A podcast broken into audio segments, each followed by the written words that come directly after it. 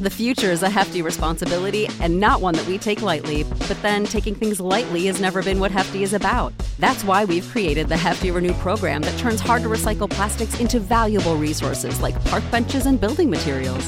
To participate, simply fill up an orange Hefty Renew bag with accepted items, tie it up, and drop it in with your regular recycling. That's it, it's that easy.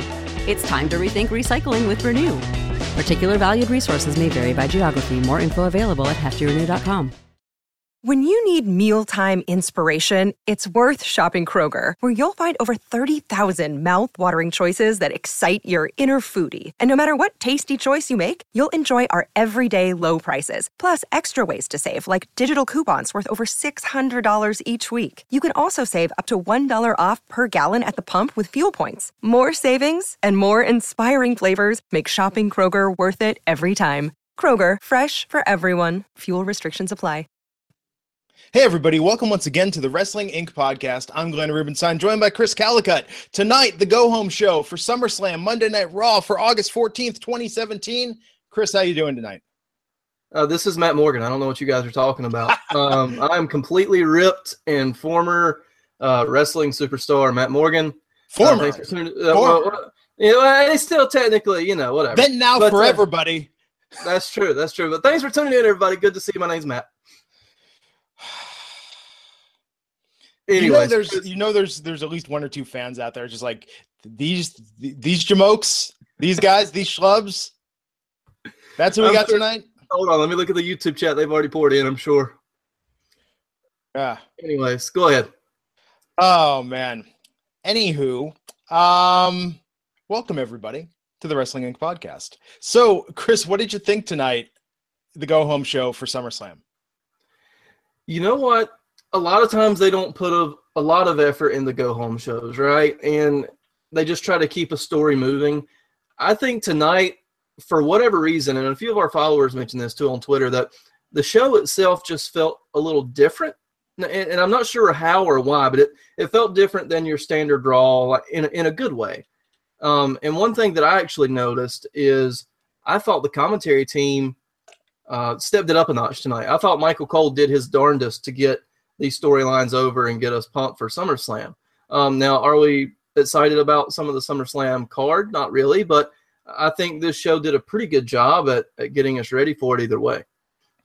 Yeah, um, I think they definitely did the job tonight of trying to pull it all together, recap the storylines, and remind us about what's going to be at stake on Sunday night at SummerSlam. That being said, I felt like there was a little bit of a swerve tonight. A lot of people assumed on social media, oh, the cruiserweight title match, Akira Tozawa winning the belt. Guess it's not going to be on SummerSlam. They moved it up to tonight. It's not even on the pre-show. Oh, Finn and Bray tonight. They're making such a big deal of this. Perhaps that was bumped from the card. But no, mm. it looks like everything that happened tonight um, was not a replacement for SummerSlam. It was merely a stepping stone to further build the excitement and the anticipation for the pay-per-view on Sunday yeah, it, wets the palate a little bit. I, I like the way, like, I, I was sort of discouraged when they announced those matches. Um, yeah. But after the result and how they booked it, I was like, oh, they actually did uh, a pretty nice job there. So I, I, was pretty pleased with the decisions that they made to get us even more excited for the show on Sunday. Yeah. Um, so let's talk about it segment by segment. We started tonight with the most soap opera thing the WWE has done in recent memory, if not forever. Um, I think all that was missing was wistful shots of Dean Ambrose, you know, perhaps walking on a beach, gazing out over the squad with like some Sarah McLachlan or something playing in the background, you know, little, little telenovela special or something. yeah, I mean, they really built that up tonight. That was so melodramatic, which went to that opening segment between Dean and Seth. And what did you think of that? And are you excited about two thirds of the Shield reuniting for the first time in three years? They have nothing better for them to do. So yes, um, and the match with Cesaro and Sheamus should be really, really good. Um, sure, and I and I have no doubt of that. But did they need to draw it out as much as they did tonight? Probably not. But with that said, Boston was hot for this whole angle, and they had the crowd in the palm of their mm, hand, fist, I guess you could say. Um, so I mean, the crowd was eating it up so why not draw it out a little bit? Uh, it reminded me a little bit more of, of the cast segment that we'll talk about later that I think you and I might have a little tiff on. But um, no, I like this segment a lot, and it, it just it felt kind of real, even though it was cheesy at the same time, because we all grew up with the Shield. We all grew up, um, you know, with that faction, and it doesn't seem like it's been three years, but man, how time flies. It's two thirds of the Shield, man. I, I, you know, I know, I know, but it, we'll take a little bit of nostalgia if we can get it. We're wrestling fans. It's That's how, we're, that's how we're 2014. wired. It's 2014. Are you what? What are you nostalgic for in 2014? The Ice Bucket Challenge, perhaps Oh, Alex from Target, the short-lived social network Ello. Um, I What- mean, I don't even know what that is. So the the the. What I else can't even is- I don't know. So, yeah, what else uh, was big in 2014? Um, I, I it feels to me very much like they're trying to make something out of it and create demand by building it up. And look, we got it tonight. Wonder Twin powers activate. They put the fist together. It was a moment. Uh, I'm Did you know some people cried? You know some people cried when that happened. You know they did. I'm I'm pretty easily sentimental at things, but it was like that won't that won't get me, you know. Um I don't know. Maybe Enzo and Cass will get back together on Sunday, and I'll and that I'll have, might a make little, me cry. I'll have a little would make me moment. I'll get a little misty eyed, you know, Mhm. thinking, oh, they're gonna move them to SmackDown and bury them so hard. Um, but No, yeah, Emma. yeah, seriously, uh, everyone's going to SmackDown. Actually, that would if they didn't want to acknowledge SmackDown as the B show, that would actually be. I mean, they've done stuff like that before, where it was inner brand stuff. You know, like Mhm. oh, I'm taking the title, but it should literally be like a punishment. Like, wasn't that Max Landis's pitch for how we would redo SmackDown? SmackDown would be like this weird prison that they would all be stuck in career wise, and they'd be trying it to fight the, their way uh, out of SmackDown. Usos Penitentiary is. It is the there. Usos Penitentiary, yeah. So you never know, right? Um, anyhow, I thought uh, that segment was good, but really, really trying to build up that nostalgia there. The Sheamus and Cesaro thing is good. Uh, I'm curious to see the match Sunday. I'm sure it'll be great. But do you think Roman? Do you think Roman comes back, or is he going to Timberlake this thing and just be like, too big for you Oh guys"? no, no, no. He's already succeeded that group. Um, and you know, five years down the road, when he when Roman needs a reboot of some sort, that's probably a good call. Um, but right now, no. The only thing that I don't like about this is Roman kept pretty much whatever you know. It was the Shield's music um, Hmm. that he essentially kept with a few minor tweaks. That's that's the w- one little part that I wish we could get, which you know, ninety nine percent sure we're not going to get it. One of our um, followers had the suggestion of do like the the shield little what is Sahara Echo whatever the heck that that whole thing. Um, and then do burn it down and then do Dean's entrance theme and just kind of like do a mi- mishmash of of all the entities which I thought could be cool but uh, that one little piece is missing that one little piece of music Uh, I don't know, man. I think uh, they're gonna, you know, do the lazy version of it, like that original version of the Brazongo theme, before they polish that up. Where it's like we'll just fade one into the next, like they did when uh, Randy was uh, Randy and the Wyatts. Mhm. Um, yeah. So we'll see how they do it. Maybe we'll get some black and white vignettes, you know, from this reformed yeah, show. little little grainy little backstage camera Yeah. Um, so yeah, they're, look, they're building up for Sunday, folks. Uh, okay, so after that, the news we probably should have opened with this. Chris, Wrestling Inc. has had all the coverage. Uh, what's the latest with Ric Flair? Uh, Ric Flair is out of surgery, um, and per his management team, uh, it is not of uh, heart-related issues, as was previously reported by a few outlets. Um, some folks close to the situation say it was a surgery to the colon Hmm. area, um, but he is resting and out of surgery. But obviously, um, as the announced team alluded to as well tonight on Raw that he is not out of the woods yet by any means. Um, and we at Wrestling Inc. uh, Uh, send our thoughts and prayers. Uh, any if you're the praying type, the thinking type, to uh, to the Flair family. Uh, as I know Charlotte, I'm sure will be um, with her dad and probably questionable for SmackDown tomorrow night. Yeah, I can only imagine what they're going through. Very, very tough time for the Flair family uh, while dealing with this health issue. After that update tonight, we have the number one contenders match with Nia Jax versus Sasha Banks. So, hot crowd tonight in Boston for this. What did you think of the match itself and Sasha getting that win? Nia is still not a very safe worker. Um, all right, so the past few weeks, she's either she injured Bayley essentially, and almost concussed a few more people. Uh, Dana, I think it was last week, and she just does the whole toss to the barricade head first spot on Sasha, like you know, just willy nilly, no big deal. And I'm like, don't don't you want to calm her style down down just just a little bit, just a teeny tiny bit, to to have some folks left on the roster for a match on Sunday. Um, but that unfortunately was not the case. But I thought Sasha was fantastic here. I think Nia held her own in the match, um, but but Sasha pretty much led the match completely, and I thought she did a really really good job of playing that lead role and got the pin, or excuse me, not the pin, got the submission win with the bank statement, which that ending sequence was fantastic. Uh, between that DDT, uh, tilt whirl DDT to the bank statement reversal, I thought was fantastic. What did you think of that ending sequence, uh, Glenn? I thought it was good overall. I thought the match, you know, uh, did the best with what they could. You know, with Nia, she's a little hit or miss sometimes, no pun intended. And um, I thought I thought the match was well done. I think you know Sasha going to SummerSlam. We talked about this. I mean, unfortunate what happened to Bayley. Although there are now Bayley truthers online that think it's yeah. it's a work, uh, and they did this for storyline reasons uh, to make way for Sasha. But I think you know Sasha versus Alexa. Who can argue with that? However, tonight, oh my God, Alexa's throne just uh, we got to, we got to ask Matt Morgan about that about how the prop department in the WWE works because this was like, like we got a lifeguard chair. Where did they get that from? Is there any involved? Cool not... Okay, okay. And they but they spray painted it silver. They dropped you know like ten bucks on uh some Krylon at uh at the Walmart. That they did. Um, I wonder if we have yeah. to show ID for that in Massachusetts. Ooh, um, I was drowning there for a minute, but Alexa did did not save me, unfortunately. So you're stuck with me here, guys.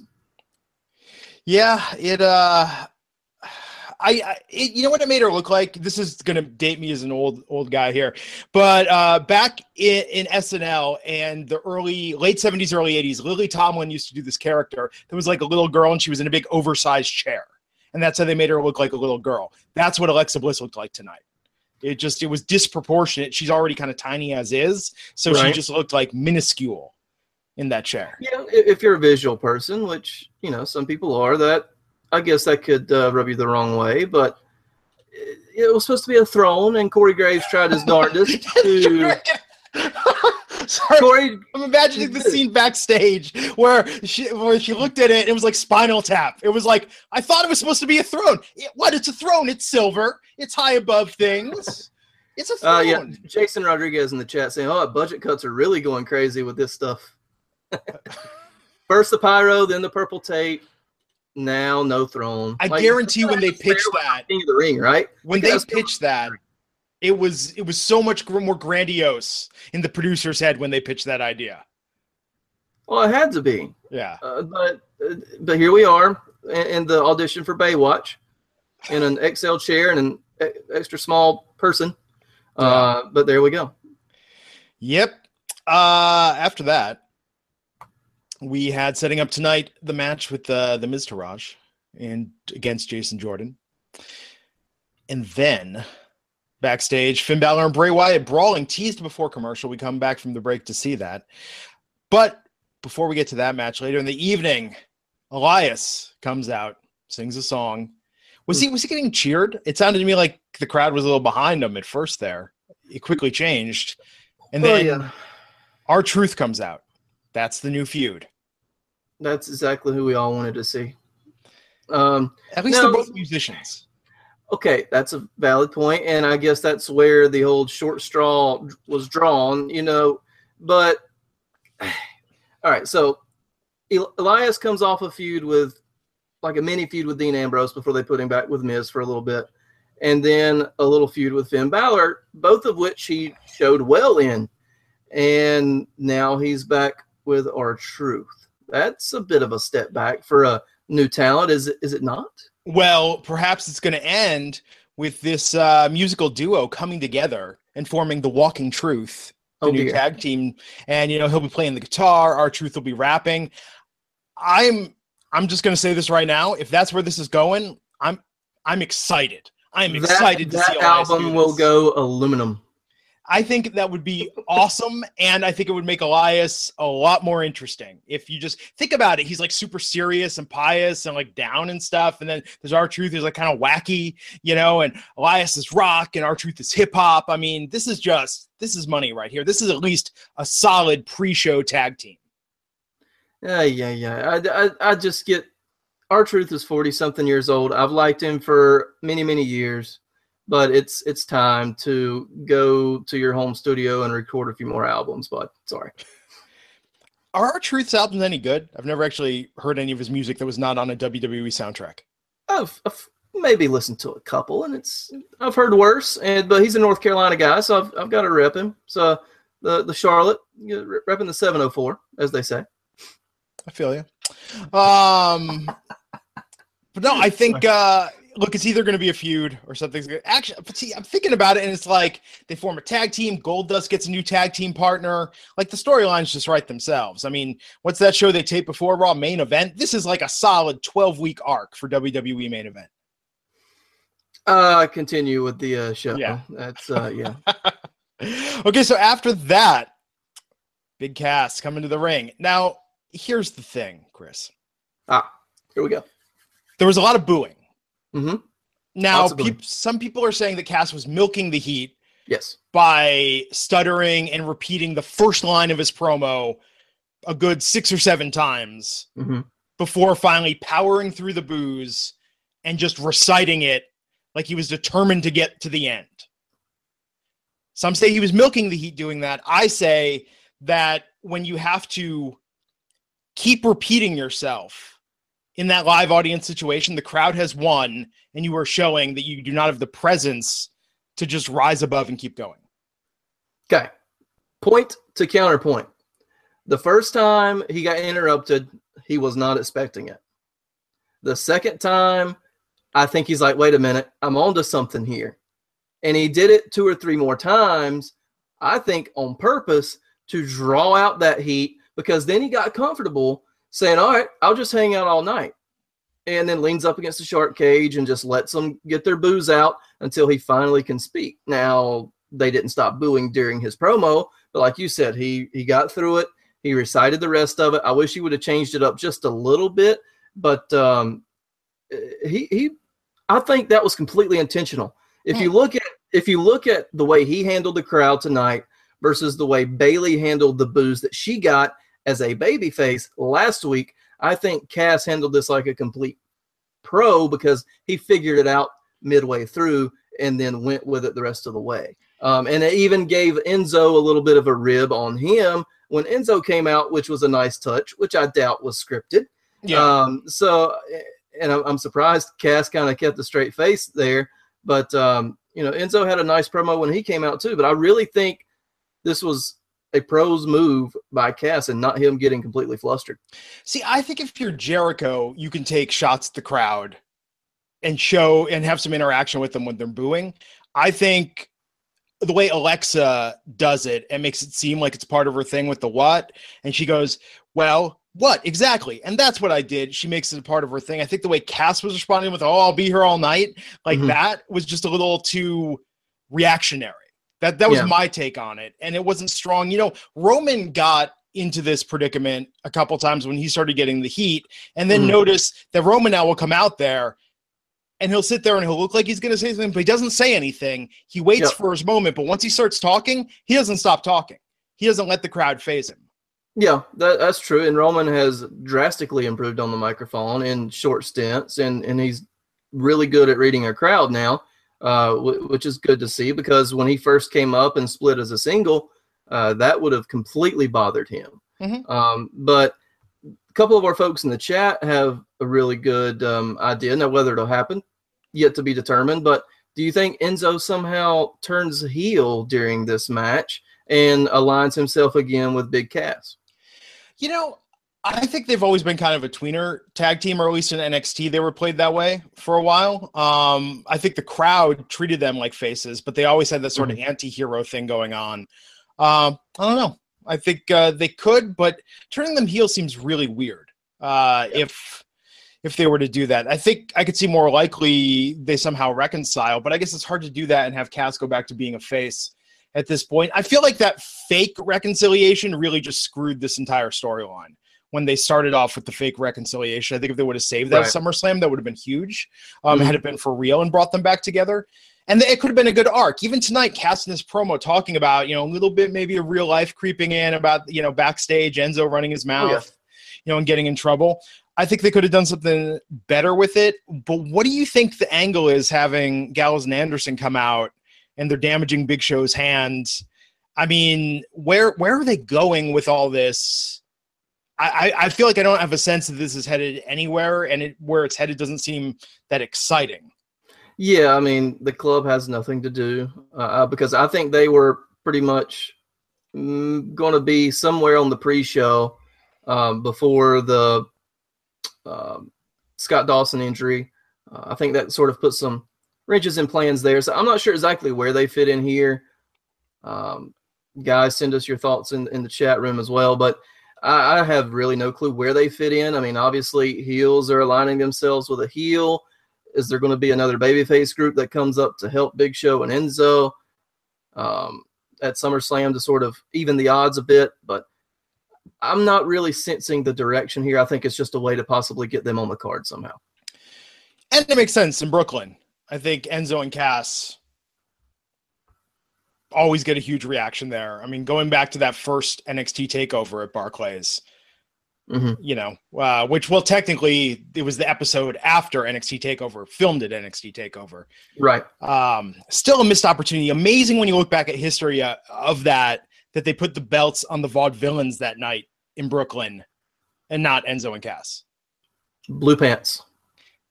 Blue pants. I kind of miss blue pants. I'm surprised she's not in the, the Mae Young. Mm. You know? Weird how Speaking she just disappeared. That, yeah. Re- really good theme song for the Mae Young Classic. I, I, hate on WWE themes all the time. I don't know who wrote this one, whatever it is. It's catchy as heck. I like it. I liked the promos they were showing tonight. I like how they're they're building this up. I'm looking forward to it. I wish they didn't pre-tape the first couple rounds. Um, I've avoided spoilers for them, but man, I mean, I wish this was live programming or closer to live programming. It seems like like old news at this point. It's going to be what a month between taping and air. Yep, pretty much. Um, but I'm sure we will have full coverage um, and recaps on the site whenever those come out, August 28th. Absolutely. In a second, we're going to talk about the cruiserweight title match tonight: Akira Tozawa versus Neville. We got a new cruiserweight champion, folks. But first, I want to give some love to the sponsor of this episode, and that is Dollar Shave Club. First, talk about it before. Dollar Shave Clubs give you high quality blades and amazing shave butter delivered right to your door for an incredible smooth shave. Dollar Shave Club, it's the smarter choice. You get a great shave at a great price, conveniently delivered right to your door. And it's a no brainer, an awesome life hack because you no longer have to schlep to the store to get those cheap disposable razors that give you the cheap shave or spend a fortune to get those gimmicky razors with all that shaving tech you don't need telling you today I got the haircut, so you know what that means. Tomorrow I clean up the beard a bit using my Dollar Shave Club and that shave butter, and I love it because it gives me a smooth, gentle shave. I can see what I'm shaving using the shave butter, which is huge, especially if you're cleaning up your beard and you worry about taking too much off. And I love that you have that nice weighted handle, so you just glides over the skin. It's a smooth, close shave. You can't beat it, folks. And for a limited time new members to Dollar Shave Club are going to get their first month of the executive razor with a tube of that Dr. Carver shave butter for only $5 with free shipping. After that, razors are just a few bucks a month. That's a $15 value for only 5 bucks. And in your first month, you get that awesome weighted handle, a full set of 4 cartridges and a tube of their shave butter. After that first month, replacement cartridges ship automatically at their regular price. No hidden fees, no commitments. Cancel anytime you like, but you can only get this offer exclusively at dollarshaveclub.com slash INC. That's dollarshaveclub.com slash INC. We thank them for sponsoring the podcast. And just so everyone has the visual, because he's not here to provide it, Matt Morgan lets us know that he uses Dollar Shave Club when he's got to, you know, shave for the pose down. You got to shave down before you oil up. Huh. And uh, he's a test, you know, testified many a time that not just for the face, folks, Dollar Shave Club is a fantastic shave no matter where you have hair that you need removed. Okay, that we just went from PG to R somehow. Your mind did, Chris. but uh, no, talk, he's talking but, about shaving his chest. He has his wife course, back. Of course, of course. But anyways, that you don't need 12, 12 razor or 12 blades on a freaking razor. You you need the Dollar Shave Club, the shave butter. It's super smooth. I need to clean up myself, but uh, it's good stuff. I need to put in another order for myself. You know, he doesn't do his pose downs nude. I know that's where your mind goes, Chris. Oh you think you think Matt Morgan's working blue, but you know, Jeez. he does wear trunks. Have Only you- on the Wrestling podcast. Have you seen? Have you watched? Now he plugs this. I want to give Matt a little little plug here. Uh, when I here this week, BP Matt Morgan on Instagram. Have you watched some of his live videos? The stuff he's doing in the gym. I have not because then I would feel depressed about myself. Um, so in essence, we need to possibly get another sports nutritional um, supplement sponsor so I can maybe uh, head up to the Matt Morgan game. Uh, but other than that, no, I, I would just feel bad about myself if I did that. I mean, oh, I feel exhausted watching him, but inspired at the same time. Oh, there you go. You know, there's something about it. It's, it's like you know what it's like. Matt Morgan's uh, Instagram. It's like you're watching bits and pieces of a training montage. Just think about all those great scenes like Rocky and the Karate Kid and all those movies. Is it bad that I just I, I was going to say play the Rocky soundtrack behind it and we'd be golden? But Absolutely. anyways, Some somebody cut that together for Matt. He'd appreciate it. Um. Anyhow, cruiserweight title match tonight: Akira Tozawa versus Neville. Akira got the belt, folks. He did what Austin Aries couldn't do and took down Neville, the king of the cruiserweights. Neville doesn't need a throne, although he could probably use a step ladder because he's a wee little man. Oh, I'm hoping that he's at your door tomorrow morning, just yelling the word no, which is what he's been tweeting for the last two hours. Um, apparently, he's in slight disbelief that he lost his title. But uh, I thought this was a barn burner of a match. It was match. fantastic, and and I'm glad that they did it on Raw. Like I said earlier in the show, I was hating the decision because I thought they were bumping it, bumping it off of the main show, in which they still might, but I probably see a, a pre-show rematch. But um, this match was given time; they were given a leeway to do so, some some more freedom about their moves. Uh, it was a well put together match um, in in a cruiserweight style, but also it had a little WWE flavor in there. I mean, there was some rest holds and that kind of thing, but it was very upbeat the whole time. Uh, both guys laid it all on the line, and uh, it, the story was really well told um, as well. With you know the Red Arrow, because Neville never goes to the Red Arrow anymore because he gets the job done with the Ring of Saturn. Uh, that didn't get the job done, so he went to the well one too many times, came up and missed, and the uh, Senton got the pin for Tozawa. But Titus Worldwide, apparently now a nationally acclaimed brand on Raw. Hey, I'll take it. And uh I got you know, tonight's match was so good. I hope they really give them an opportunity at SummerSlam, or I'd almost rather than not have the rematch at SummerSlam. if it's going to be on SummerSlam, and if they wanted to hold a candle to this match, it has to be on the pre-show because there's so much more time allotted there. Because all you're going to get is interviews, you know, the match hype tapes, that kind of thing. So if it's going to hold a candle to this match, it has to be on the pre-show. Otherwise, I think it's going to be an eight eight minute match or so on the main card if they put it there, uh, which I doubt they will. But uh, this went I mean, it wasn't super long. It was probably what 15 minutes or so, um, but it, it was very, very good either way. So But here's the real pre-show question: What schlubby podcaster are they going to have on the panel in that pre-show? uh, Rosenberg's on there, I believe. Oh, there you have it, folks. Mm-hmm. Just saying, WWE. I'm not that hard to find. I'm just saying, if you're letting anyone with a podcast go on a WWE pre-show, you know, I mean, uh, at knockdown underscore radio, if you're wondering, guys. Um, anyways, continue. I wonder if they give him notes ahead of time. I mean, he's got to know. He knows who, you know, where his bread is buttered. You're not going to go on the pre-show and be like in the predictions that night when everyone's like, "Oh, I think so and so is going to win." To just be like, "Well, that would be ridiculous. What kind of idiot thinks that's a good idea?" You know? Uh, Yeah. and then they changed the finish because somebody said that. Um. Oh man, those pre-shows. I I hope we get more wrestling and less of the talking. I mean, the social media lounge can be kind of fun, but yeah, they they sometimes try and put way too much non-wrestling. Oh, there's Um, five. There's five people on the panel, by the way. Oh, wow. Yeah, that's that's a lot. That is a lot. Um, okay, so after that tonight, what else? Let's see. Backstage, big uh, Big Show saying he is not missing SummerSlam, even though his hand was injured. I liked he was doing the little. He was really selling with the twitch Yeah, of the uh, hand. uh, There, there you go. Like Yeah. that. There you go. that was nice. That was acting, folks. Nice little Um, piece of uh, montage acting there. Yeah, Mickie James and Emma setting up uh, Emma's burial for later in the night.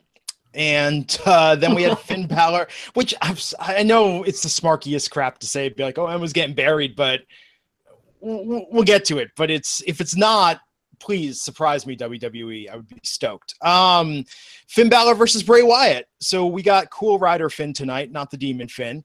And uh, we got Bray, and he lost to Bray. So it's the big news out of this, aside from Bray Wyatt getting a win, which according to the Raj Giri booking algorithm, uh, Bray's losing at SummerSlam. Mhm. But the big news is that the Demon, the Demon is coming out Sunday, SummerSlam. First time we've seen it in quite some time, and you know, all it took was uh, Bray come to the ring with a bucket of fake blood, Carrie style, dousing Finn in the ring. Were you um by chance stricken with a hunger for pancakes and strawberry syrup at that point? No, I wasn't quite thinking that. I tweeted. I was like, "Oh, they- they're not going to get fined for this, right?" You know. Yeah, that, that was pretty clever. Uh, who got the blood on, on the canvas? I thought that, I thought that was nice. That, that was one of your better efforts tonight for sure. But um, no, th- this angle. All right, so we all as as wrestling fans like to be surprised, even though we really thought that the demon would be here at some point. But why advertise it? And I've already answered my own question by, well, it gives us something to look forward to. But yes, we know that the blood somehow ticked him off or transformed him into this being or whatever, um, this mystical power that Bray Wyatt has and, and whatnot, whatever they're trying to pull off there. But let's not make it that obvious. Let, let's at least suspend my disbelief just for a moment instead of telling me it's going to happen. Counterpoint. Um, come on. Doesn't this make you way more look forward to the match? I mean, they could have surprised us with it, but I think they know that Finn has not been treated so well on uh, since his return, and that they need to really they can't just telegraph it or let you draw your own conclusions. They need to put it in bold, underline, and highlight it to tell you you're going to be seeing the demon Sunday night at SummerSlam. Okay, I will say this, and this is to Finn Balor's benefit. Normally, his offense consists of stomp, kick, strike, repeat. Uh, he does work a little bit differently under the Demon moniker. Uh, He changes up his offense a little bit. It's a little more aggressive. Um, so that's what I'm more looking forward to because these two guys are good in the ring individually, but they both work a very similar style. Um, even though one's con- you know significantly larger than the other, they work a very similar style with with their kicks, their stomps, their their strikes, and whatnot. But the Demon moniker, I think, brings a little extra offense and a couple new wrinkles out from Finn Balor. So I'm interested to see if they actually have a pretty solid match because uh, Bray uh, is due a solid pay per view match because his last couple have just not been stellar at all. I think the entrance is going to take up at least a third of this match time.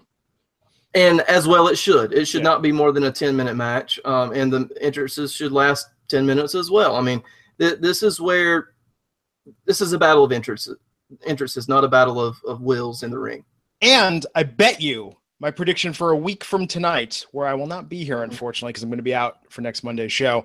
I bet you Uh-oh. Bray Wyatt comes in the ring and has a promo off about Finn, about how I was testing you, Finn, and I wanted to bring, I wanted to see how dark you could get and see this demon and bring it out in you, and basically gives them this whole thing, and they continue the feud for at least another couple weeks. yeah i think it goes through the following pay-per-view i don't think it stops here Yeah. Um, but whatever, cool entrances, man. Uh, You Mhm. know, just once, I, I don't know if they're going to do it because with Shinsuke and you know the violin player that I'm sure they'll have. But man, I just maybe they'll save it for Mania. One day we'll get like a full orchestra symphony doing the Finn Balor, eh, you know, entrance music. I think just they could really go theatrical with it. But I don't know where it's going to be on the card Sunday. So, uh, well, we'll get to that SummerSlam card uh, in a little bit, folks. Um, so Mickie James versus Emma. So here's the deal. This might be Mhm. kicking off a feud. Emma, all these stories, Emma on Twitter, give Emma a chance, the hashtag. They've been using her a bit more since then. So maybe her public, I don't want to say pouting, that sounds kind of juvenile, but her public uh, claims of you know being underutilized are getting some recognition. I feel like she's gotten a little more time on TV, and they've actually worked it into the programming. But to have this, you know, she tapped out last week. Tonight she got beat by Mickie James, which I mean, I've always loved Mickie, but yeah, Mickie's you know, in, in, interesting idea that they would have Emma do this match, unless it's setting up some big feud or storyline, which I doubt. Just seemed kind of an anticlimactic end to this Emma saga. Yeah, I mean, I don't think they're doing anything with her. I think this was a point to be made. Um, again, I still think all of this stems from the hearsay of Emma not being able to pull off the Emmalina character. Um, I, oh, I, think she's. I honestly really think that because the office wanted her to play this sort of um, was it Sunny type of blonde bombshell manager, um, but she's just too darn good in the ring, and she mm-hmm. shows that each and every night. And she really has no business being a valet, but you know, we'll, we'll see what the Lana character turns into. I think they sort of swerved it into that. Uh, but but with that said, I think this this whole burial of Emma since she's been back has been because of the Emmalina flop. So, but they're burying. I, I would not be mad. I would not be mad if I saw her on NXT Takeover Saturday night. Would not be mad one bit. If they're going to do alumni, she'd be a perfect one to go back and regain some steam for a second time because that's where she rebuilt her character initially. Actually, it would be fantastic if Ember Moon loses to Asuka, Emma coming back to challenge Asuka. That would be the same way they had Mickie and Asuka. That like Emma and Asuka. Here's my money. Would be pretty good. Yeah, here's that'd my, be great. my money. Yep. And and NXT would be so hot for that match. Mm-hmm. You know, uh, especially if it happened at Full Sail or Takeover. So I don't know. Maybe, maybe. Who knows? Supposedly we're getting a shakeup after uh after SummerSlam. A minor one, if if there is one. There's. You think it's going to be a minor? Yeah, I don't know if I'm hearing mixed things on that. Um, some people are saying it's going to be like a big, huge shakeup, and then some people are saying that there's not going to be one at all. So there's still, I think the jury's still out on that one. Yeah, I don't know. I bought tickets to to two Raw live events for a month from now in the hopes mm. that there'll be a shakeup between now and then. um, yeah, I don't know. I think uh, with Emma, it's interesting. Normally, when they just want to bury someone, they just leave them off TV. You know, I mean, like ask yeah. Dana Brooke how well things are working out for her. Um, but to have her in these matches where I don't want to say she's being humiliated because certainly we've seen the WWE can li- literally humiliate its performers. It just seems they're they're making her seem very ineffectual. So I don't know. I don't know what their thoughts are on her, but this is probably not good for her career. NXT, honestly, yeah, her and Asuka, that would be the best thing that could happen to her right now. And as uh, Matt would say, we've spent too much time on this. Move along. no, even though I like I like Emma, um, I have for a long time. Even when she did the whole bubbly dancy character, which I thought would be dead on arrival on the main roster, which it was. Um, it, she she's just good, man, and it's she's gotten herself in tremendous shape, and it's she's not really reaping any reward from it. So, what did you think of? uh I mean, maybe it's the timing of how they released it, but Talk is Jericho with Breezango throwing some shade at the WWE performers who just get on social media and complain about not being on TV, whereas Breezango mm-hmm. found their own thing, you know, and basically uh, did stuff for the website to get themselves back on TV. Yeah, I mean, you've got to pitch your own ideas. You've got to be the creative person, and if you're not in, you know, Vince's office every week with something, then really you're probably not trying hard enough. So, uh, it, Twitter's a nice vehicle to get people on your side, but uh, unless you want to back it up yourself, that I kind of agree with Breezango in that sense. Yeah, definitely. And it was the most interesting thing I thought from that interview was they made it sound like you can literally do whatever you want for WWE.com. I don't know how true what they were saying was, but it actually shocks me that more people aren't trying to do things to get themselves over through that as a vehicle. And if you look at some of the Raw Fallout videos and SmackDown Fallout videos, a lot of those are the characters' best promos. It's not mm-hmm. what they do in the ring and on televised uh, programming. It's it's backstage on the online portion. It's Absolutely. because either, uh, either they're given a bullet point or they're given free reign. It's just like talking smack was. Probably because you know Vince can't even figure out how to get on the web, let alone his own website. So touche. Yeah. Um, the Miz versus Jason Jordan ending in DQ and turning into the Hardys and Jason Jordan versus the Miztourage. Is this really going to be also at SummerSlam? I thought it was. Um, and they went ahead and did it tonight. So I hope they don't call back to this one for the pre show. Um, but to me, it is a crying, freaking shame that there is no intercontinental title match. Like, as hard as Miz has worked to get that title where it is, to get himself over, even though he's been on a slight downturn since he went to Raw, but he did such great work on SmackDown. It's it's super sad to see what I declare the second biggest title on the brand, maybe even the second biggest title in the company at this point. Um, you know, left off the second biggest show of the year.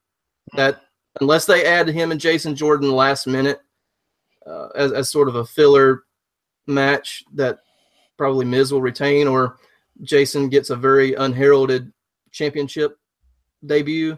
Um, it, it's sad to see the, the title not be on the card and, and Miz as well.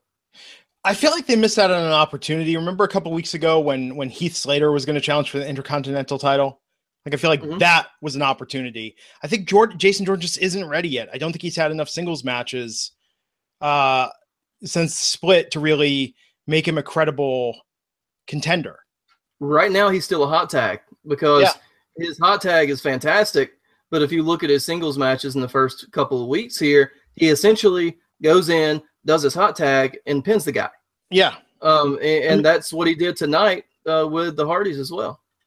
Yeah, I mean Gable, Gable Soul can put on a clinic, man. I mean, he can mm-hmm. just go out there and, and bring it. Um, so I think it's wise that they're not putting Jordan for the uh, against the Miz for the title yet. I, I, just don't think the match would quite be where it needs to be, and I think they need to build to it a bit better. That Miz TV segment with Jason Jordan was not setting the world on fire, and it's hard for Miz TV segment to be lackluster, but that's as lackluster I think as it's been, uh, at least in the past year.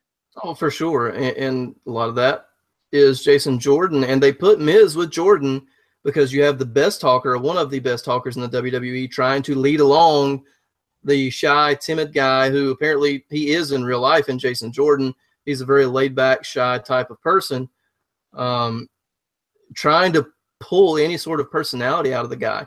But he came off sort so of weird. as a heel. Uh, yeah. The last couple of weeks, and then they put him with the Hardys tonight to try to get him over as a face. It's like, guys, make up your freaking mind. You have I think he could be super, super over as an athletic, cocky, jock sort of type of heel who thinks he's better than everybody else and plays off of his relationship with his father to get things. I mean, the story mm-hmm. is sitting there, but they are bound and determined to get him over as a babyface, apparently. Yeah, I don't get it. It's weird because you go back and watch Breaking Ground, and he was so charismatic off camera and with his little quips and jokes and asides, and uh, mm-hmm.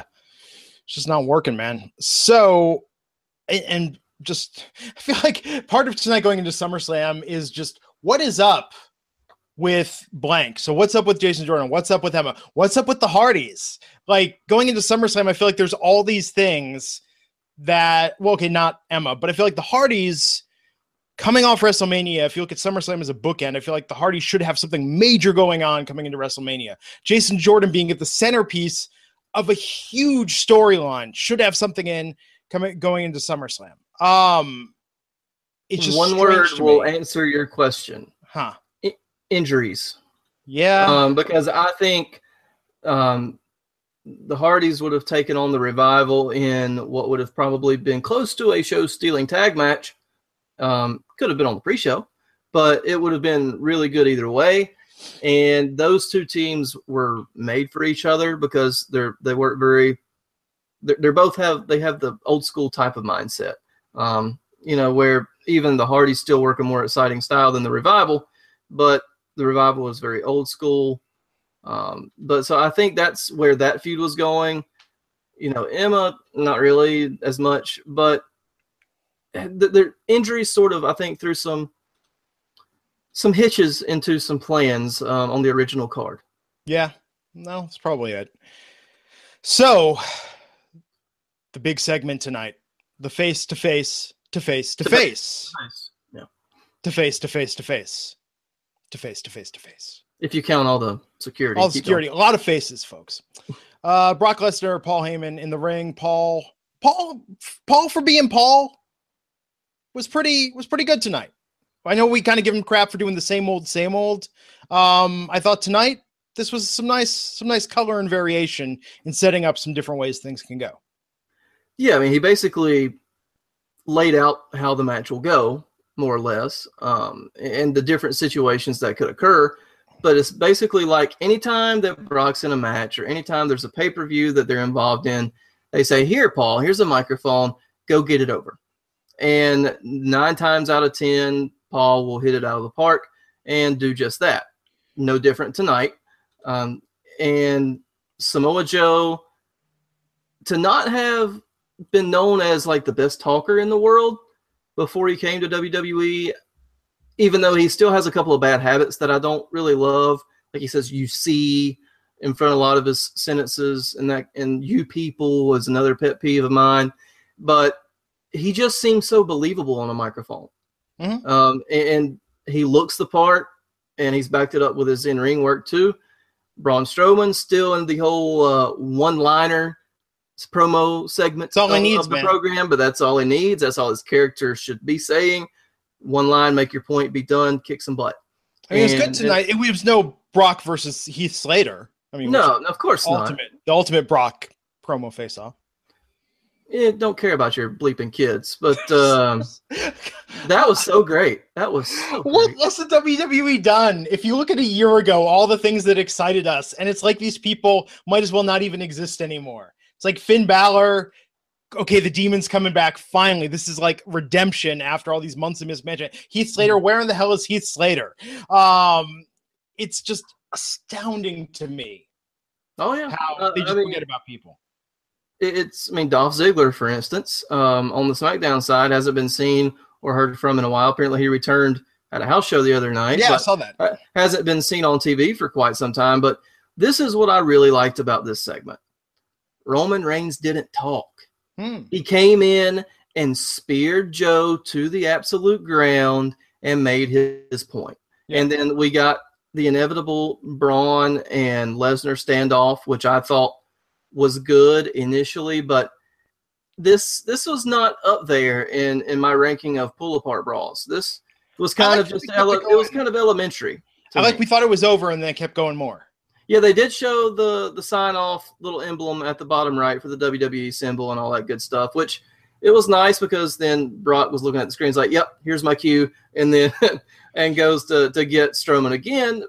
So, but we got to see a lot of everybody's offense. We got to see the animosity, but most of all, there was just a ton of humanity in the ring, and it's going to be a glorious, large hoss battle on Sunday night.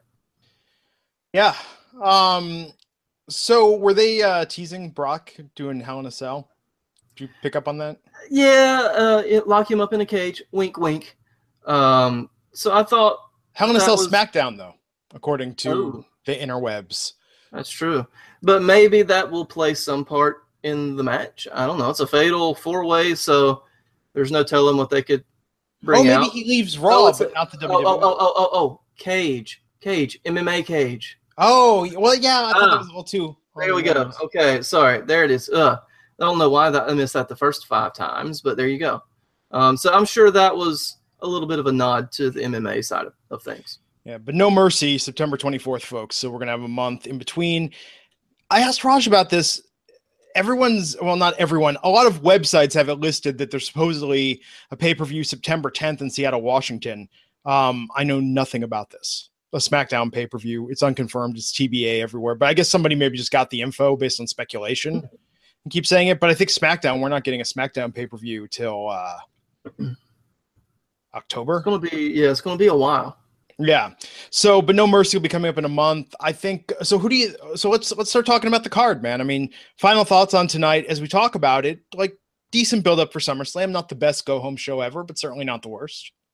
No, I didn't like the world on fire, but I thought it did its job pretty well. Um, another solid, eh, B minus type show for me. Like it furthered the storylines. It got us prepped for the pay per view, and like I said, it just did its job. Um, and it didn't blow me out of, of, of my seat by any means, but it it was good. So let's talk about the SummerSlam card. What do we got? All right, starting at I would say the bottom of the card, and we'll just go over the Raw matches today, and then join us back at 12 p.m. Eastern on Wednesday, where we'll run down the SmackDown side, um, and hopefully we'll have a guest on Wednesday as well. But uh, Big Show versus Big Cass with Enzo locked in the shark cage. I know we talked about this a little bit earlier, but it would be kind of cool to see Enzo turn heel. Um, but Big Show, probably one of his last hurrahs since his um, his contract runs out in February of, of next year, I believe. So he might as well put Big Cass over on his way out, right? Yeah. Who knows? Um, I've been against this feud since it began. I've thought it was a bad idea every step of the way. Please, oh, please do not let it get any worse. Hopefully, th- there's going to be some sort of closure um, in this feud. But um, give me Big Cass winning via Big Boot. Um, and we'll go from there. Uh, Bray Wyatt versus now the Demon Finn Balor. So, as the Raj Giri mathematics of WWE booking goes, Finn Balor wins this one. He gets his win back that he lost tonight, and probably going to have a rubber match either on Raw the following night or at the next pay per view. Is it really Finn's win? I mean, is it more the Demon's win? Eh, eh. Do it semantics, man. Semantics. True, true. All right. Anyways, uh, Raw Tag Team Championship Cesaro and Sheamus versus Seth Rollins and Dean Ambrose, also known as Shield point zero, excuse me, zero point six six seven. It's good. I like that. Um, which still seems weird to me. I, I feel like they have not set this up even with the beatdowns, even with the reunion, I feel like for as melodramatic as this has been, there was still like no thought to this story whatsoever. I don't get what the motivation is. I don't get. It's just strange to me. It's strange that they're getting together to be a tag team, and their first match as a tag team is going to potentially win them the belts. I mean, they've put them in how many different combinations with Cesaro and Sheamus the past few weeks. So that's a typical build build whenever the match sure. is already announced. So it's the same formula either way. But I think Cesaro and Sheamus have played their role very well in this feud. And again, we get a sense of nostalgia. I wonder if Rollins and Ambrose stay together. I think they get the titles and have a little bit of a run. Um, or, you know, it could just be all a ruse and somebody turns on somebody again because I think a, a heel Dean Ambrose that is focused and vicious is a much better Dean Ambrose. But, you know, uh, that would be building that to a feud if this is one night only and Ambrose turns. Mm-hmm. That's good, but then they wasted it. Then you can't do two thirds of yeah. the Shield reunion again. No, nope. you only get a chance to do that once every. coming back anytime soon. Only can do that once every three years, folks. So are they going to burn it that quick? I hope not. Like I said, I think they're going to get the belts here, but uh, we shall see the fate of the Shield point six seven. Um, Raw Women's Championship: Alexa Bliss versus Sasha Banks, who was crowned as the number one contender tonight. As I talked about, I think it was a couple of weeks ago. Um, there might be some real life animosity here, so that sometimes makes for the best matches. Uh, Sasha, I think, will have to take the lead um, in this match because Alexa, as good as she is on camera, behind the microphone, is lacking just a little bit as far as the in ring work. But I think these two could have a, a surprisingly good match. Yeah. I'm looking forward to it. Don't care who wins. That's how much I'm looking forward to it. Oh, I mean that in a good way. I mean, I, I like, I am, pardon me, I should rephrase. I'm happy with the outcome, regardless of what it is in that match. And Alexa, even being the heel, got almost as big as a pop as Sasha tonight. Really, um, she's been getting huge reactions lately, no matter where she goes. Fantastic on the mic, in the ring, and she's fresh and different. Um, she's been great, absolutely fantastic. Yep, and finally on the Raw side that we know of, unless we get the cruiserweight uh, championship rematch, officially announced the fatal four way for the Universal title. Lesnar, Reigns, Joe, and Strowman. Who you got? Um, I'd like it to be Joe. I tend to lean the same direction, but because I don't think they want to let money walk out the door, unless, of course, this is WWE. they WWE. they just set money on fire on a whim. well, fair point, but um, there's got to be like a gif, gif for that that Joshua can put up on on the Twitter. Uh, anyways, yes, we know Brock Lesnar is probably going to go back to UFC. Do we know that timetable yet? No, we do not. What we do know is his contract goes through next year's WrestleMania.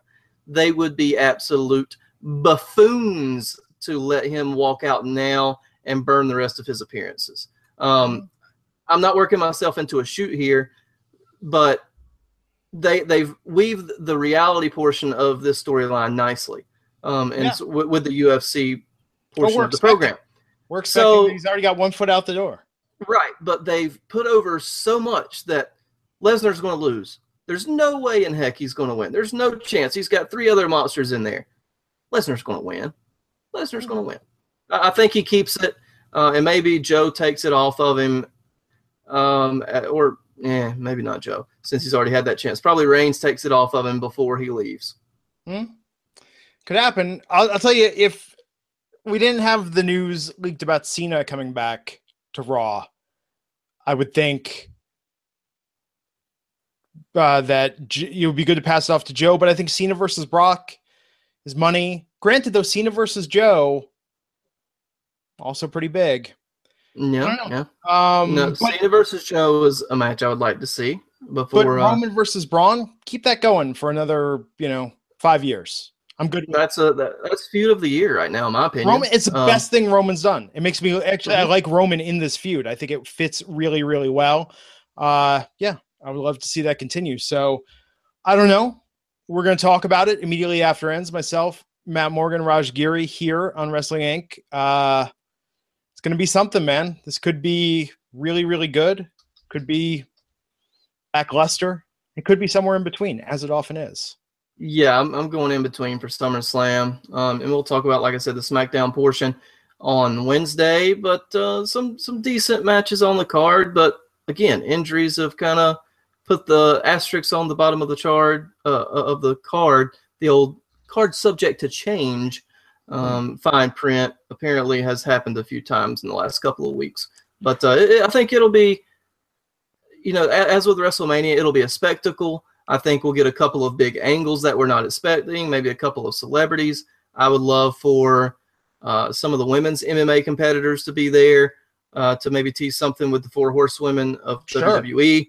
Uh, you know, Jon Jones has that sort of bit of unknown to show up to maybe cost Brock the match. You, you've got a lot of variables there, things that they could do to make this event at least have a few big moments because the card itself just doesn't really get me super, super excited. Cena advertised for a house show in Fresno that went on sale the night before No Mercy. Um, but here's the big question about SummerSlam, Chris. Will we have pyro? Ooh. Yes, there will be purple ropes. They're they're gonna bring back some some pyro for. I mean, I come mean, on, i- i- right? if you're going to bring it back, you might as well bring it back for this. Go big or go home. SummerSlam is supposed to be second only to WrestleMania. You can get high or you can get low. No, that's true. Yeah. Isn't it amazing how they pick these themes? And the first time you hear them, it's kind of like, oh, okay. But then by the time you get to the event, it's just stuck in your head. I mean, when I went to WrestleMania in Dallas, I still just wake up in the middle of the night singing my house sometimes to myself, rocking myself to sleep because that was Hopefully nonstop for many. Hopefully you're in your house Yes. whenever you went. So But that was like nonstop that weekend or that whole week in Dallas. Like you just heard that song everywhere you went. It's true. Um, but yeah, something about these themes, you know, they just especially for the big for the big four, you just hear it so much that you can never, never forget. And then two weeks afterward, when they're showing replays of the event. Yeah, absolutely. Oh man. Well, there you have it, folks. Uh anything else, Chris, that we didn't touch upon? I believe that's it, but uh, en- enjoyed it, and I guess we'll see you guys back on Wednesday at 12 p.m. Eastern. Wednesday, 12 noon Eastern, Chris and myself, and a surprise mystery guest will be here to discuss the go home show for SmackDown Live tomorrow night, what was the match that was announced? Cena versus Mahal. Cena versus Mahal, the match we thought was going to be at SummerSlam all those weeks and months ago, is happening in the Go Home Show for SummerSlam. On Get it out of the way to get Mahal over, and ta-da. But will it get Baron Corbin over? Ooh. Will Ooh. anything get Baron Corbin over? They might just very well tease the um, the cash in Cash tomorrow in. night, and then Cena prevents the cash in to to go to the whole SummerSlam deal, or it could end up being for the title. Like I said, Raj poo pooed on the idea, but uh, I still think uh, there's still a chance that Cena versus Corbin could be for the title at SummerSlam. Uh huh. Eh, it Yeah. was like it was convoluted because all that was missing was then like, and then an interdimensional portal opens. oh God. Come on, man! You know there's a chance. Maybe a There's always a snowball's chance. chance. in No, Hades, but I there's just, still a I chance. don't, I don't think WWE booking's that creative. I think that they're like, well, they're thank you. I'll take thinking- that as a yeah. compliment. No, absolutely, man. Okay, folks. Until next time, I'm Glenn Rubenstein. See you back here on the Wrestling Inc. podcast. Take care.